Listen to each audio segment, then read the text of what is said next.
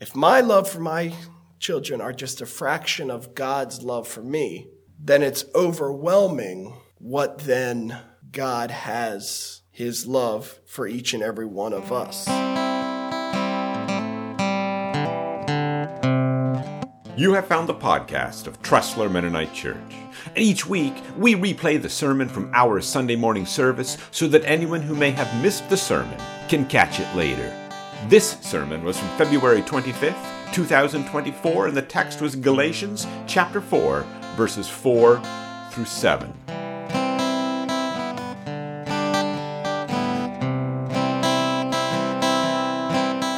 Our pastors have been taking us through a, a series of uh, through First John, and a number of the things as you uh, are reading through. A number of themes come out as you're reading through First John. Um, of course, John's call for holy, sanctified living, but more what I'm going to focus on, and hopefully. Uh, maybe give some enlightenment on this morning or some of the other themes that keep coming out, at least in the first few chapters of First John, which would be more knowing God and understanding His love. Now, as soon as I say we're going to focus on knowing God and understanding His love, you might say, there's no way, if we're here for the next few hours, of a sermon that you're ever going to get to the bottom of those things, which I admit uh, that is not going to be my goal. So if you want an answer to exactly how we know God fully and understand his love, then you might want to sneak out uh, quickly because we are not going to get a clear answer to that.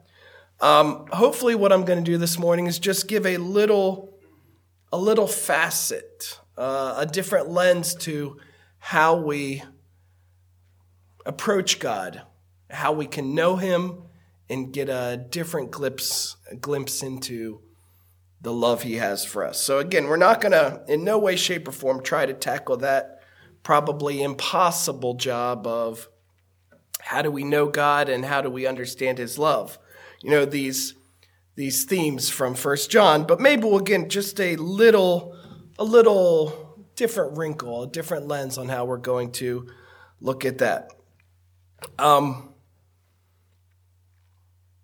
throughout recorded human civilization, uh, many, many different people groups have constantly tried to, they've recognized that uh, we know there's something greater than us. We know that there's a God, but in different ways and in different forms and in different pathways to get these questions answered, they try to figure out, you know, who is this God that brought this world into existence? Who is this God that is greater than us? What is he or she like? What is his or her nature? And probably for a lot of humans, whether it's now or a thousand or two thousand or five thousand years ago, what do what does God require of humans? Um, if there's one thing humans keep coming back to constantly throughout history and recorded civilization, it's constantly coming back to these questions trying to be answered.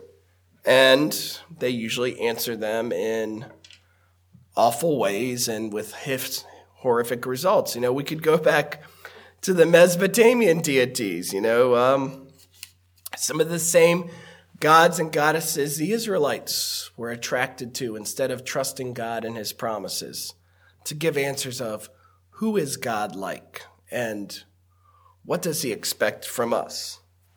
Um, or the Greeks who would go to the make a long trek, or the Greco Romans to the oracle at Delphi and ask a question of the priestess who was supposed to represent God and, excuse me, supposed to represent Apollo, and then in a state of ecstasy, supposedly possessed by Apollo, she would give some cryptic answer or prediction that you would then obviously figure out a way to interpret and how it applied to yourself or what was happening around you.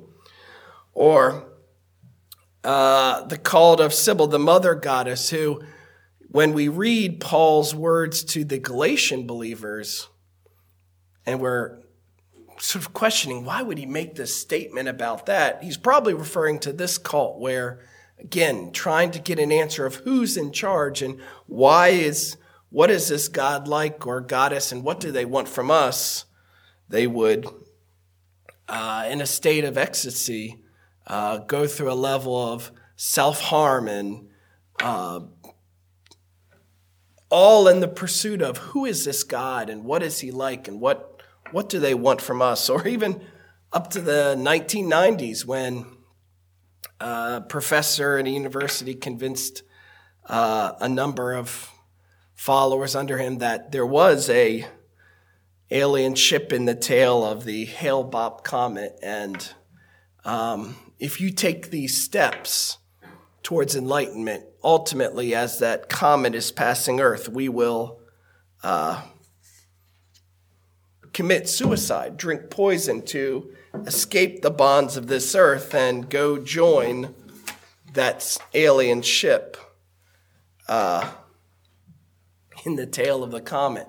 Some of this, obviously, we can sort of look at, and it's both somewhat parts horrifying and at some points amusing that human beings would avoid anything or uh, go to any lengths and listen to anyone or anything instead of uh, what God has said about who He is and what He wants. But this is nothing new about what human beings we recognize and we want answers of who God is. We want to know Him. We want to understand him. We want to, to understand what he wants from us.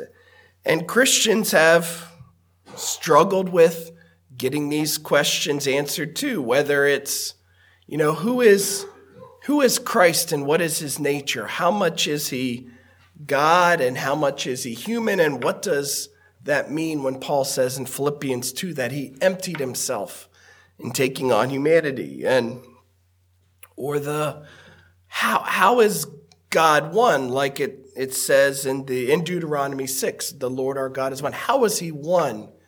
Yet manifested in the Father and the Son and the Spirit. Or again, where, where does God's sovereignty end and where does man's free will and accountability begin?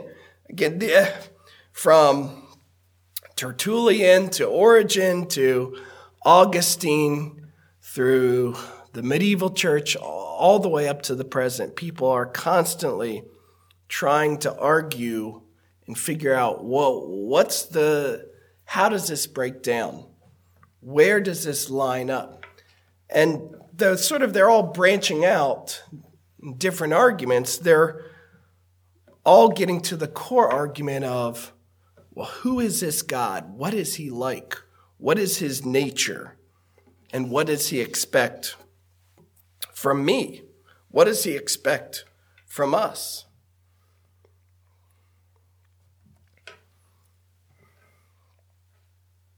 When it comes to knowing God, again, we are not going to open any or uh, unravel any mysteries or secrets or crack anything this morning.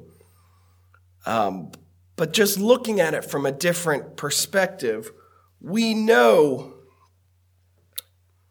in trying to answer the question, how do we know who God is?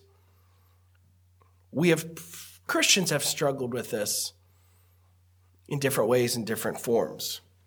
Uh, which God do we serve? The kind, loving, uh, generous portrayal of God in the Gospels, or as the accusation is made by some, the jealous and genocidal maniac of the Old Testament. Well, which is the God? Which is God that we serve? And as the author of Hebrews says, you know, about the person of Jesus, he is the exact representation of God's nature. If we want to look to who God is, we start by looking at Jesus. And if we have any other misnomers of who God is, it's not God and his nature that is wrong. It's our perspective and our coming to that point. So we look to Jesus and we understand, again, like the author of Hebrews argues, that Jesus himself and his words and his teachings represent God's nature and his heart and his love. And when we look then to Jesus, the example that he sets for us in the Gospels, in response to his disciples asking, How do we pray? How do we approach God? How do we call out to him? How do we communicate? How do we talk to him? You know, how do we pray to him? He taught us to approach him as our Father. Now, uh, usually in my classes, this is where I try to make a statement. Uh, you know, God is not our Father like, or God is not the Father like the Greco Roman gods, which would have had to been a clear distinction you'd have to make.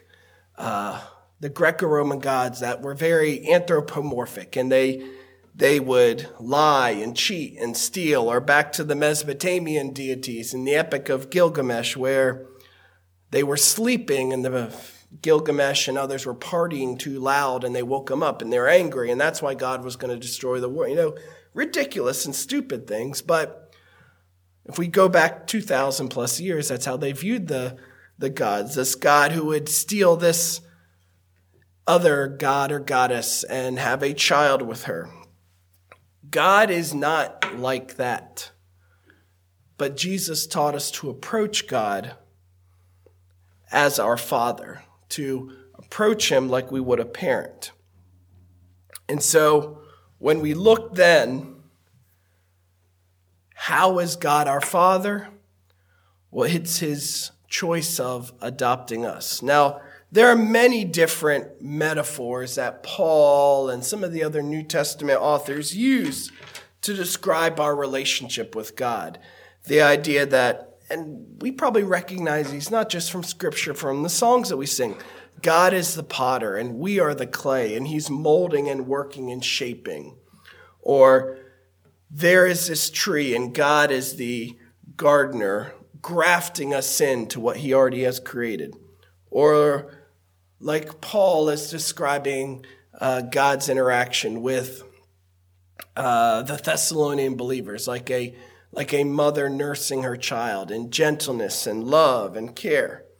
But probably the greatest metaphor that repeatedly comes, Old Testament and New Testament, uh, about how we know and understand God and His love for us is that God adopted us. God chose to be our Father, and it chose to adopt us as His children.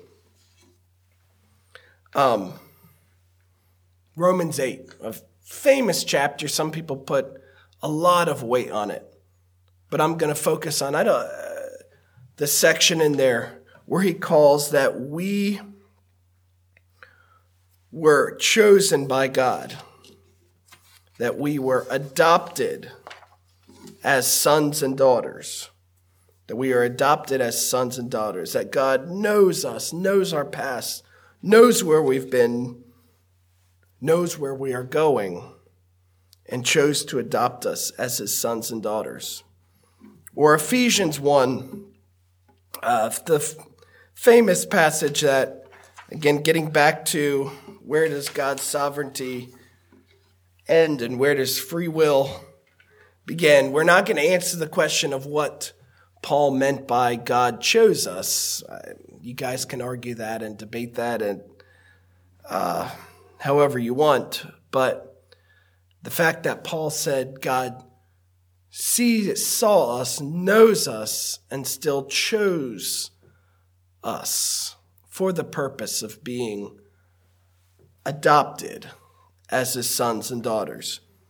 Or as uh, Andrew read for me from Galatians 4, again, in the midst of all these lessons Paul is sharing with his church, reminding them that God knows who they are and still chose to adopt them as sons and daughters. Yeah, uh, I've you guys know us, you know our personal story. I've shared our our journey, testimony, whatever you want to call it. Um, uh, maybe I see this as a deeper or different way because uh, we have now adopted three children. I wish I would have, I don't know if, I don't like the fact that I don't know if I would have fully understand God adopting us as his children and God being my father without going through the perspective of, you know, us adopting our three children. Um, we just wrapped up, uh, we closed our home as foster parents, uh, six years, um, three children later. Um, but Elise has given me a different perspective on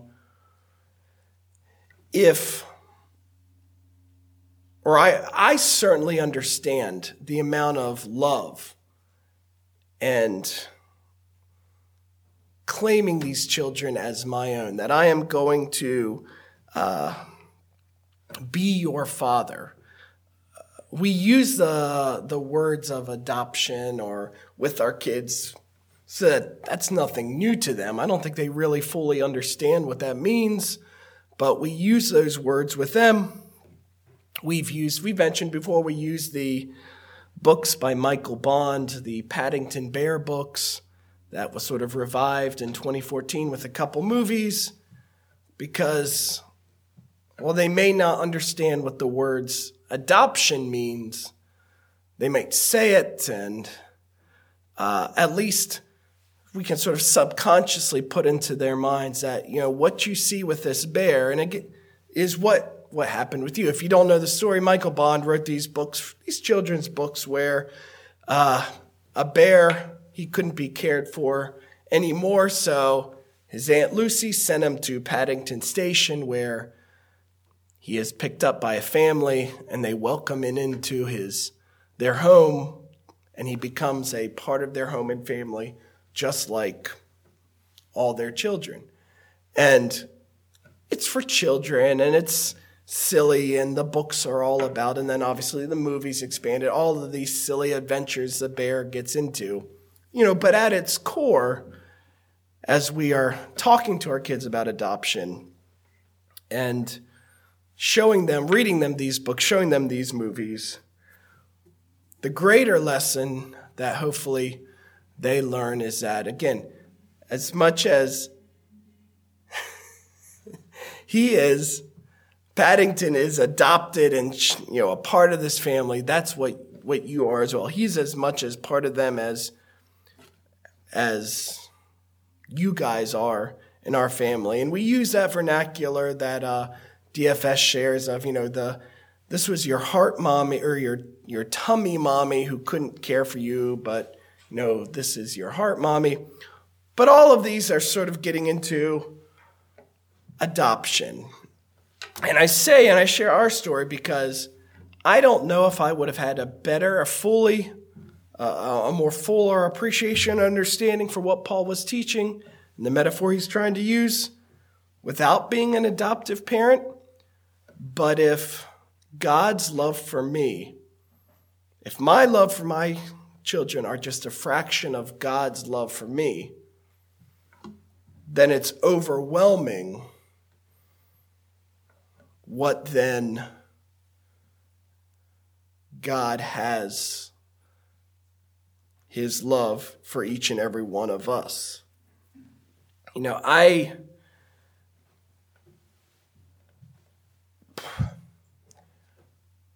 if we want to understand who God is, uh, then we have to start with understanding adoption and understanding that God knows us, He knows our past, and He still chooses to adopt each and every one of us as His child.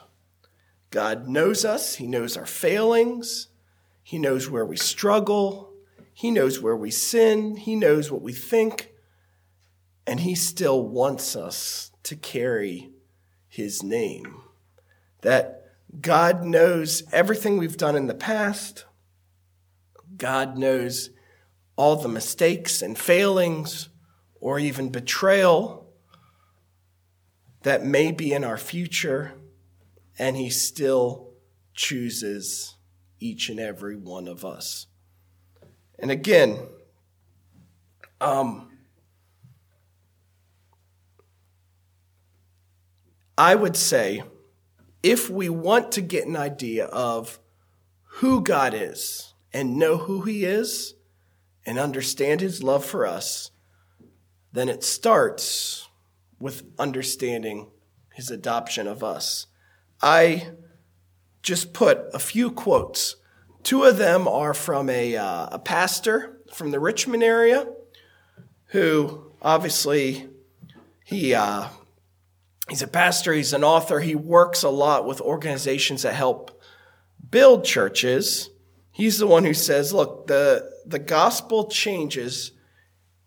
Paul uses this metaphor of justification and you know this idea that we are before a judge we are in a courtroom that we are now justified and made righteous by god but in god's choosing of us that's no longer a trial of our guilt or innocence. It's an adoption ceremony because God has chosen us. Or that in justification, God declared us righteous, but in adoption, He declares us His. I want you. You are mine.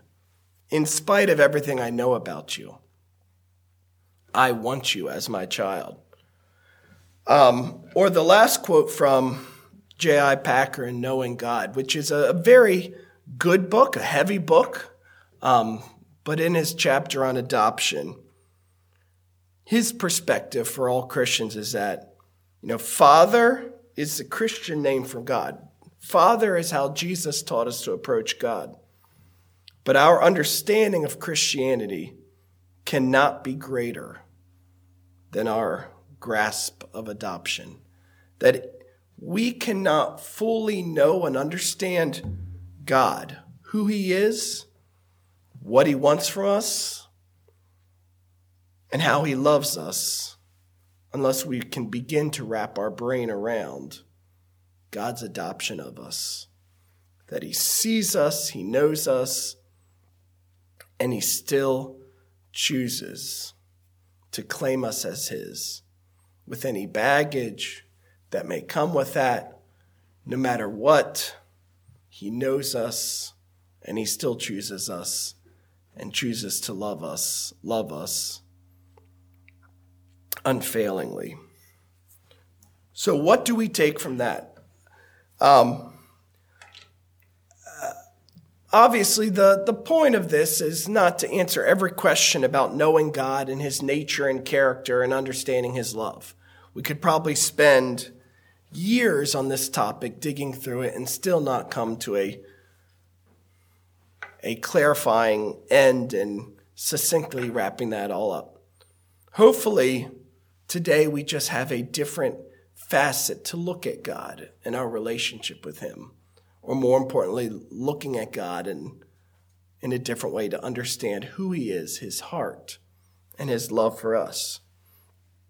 But how does this change? Again, how we see God, how we understand Him, and His nature and character. That this is at the core of His relationship with us. How does this change how we fully understand Him and how much He loves us? Again, I know how much love I have for each and every one of my children. If I love them that much as a sinful, self centered, frail human being, how much greater is God's love for each and every one of us? And based on that love, and based on that choice that God makes of each and every one of us to adopt us as his children, how does that change how we love all those around us that we come in contact with each day.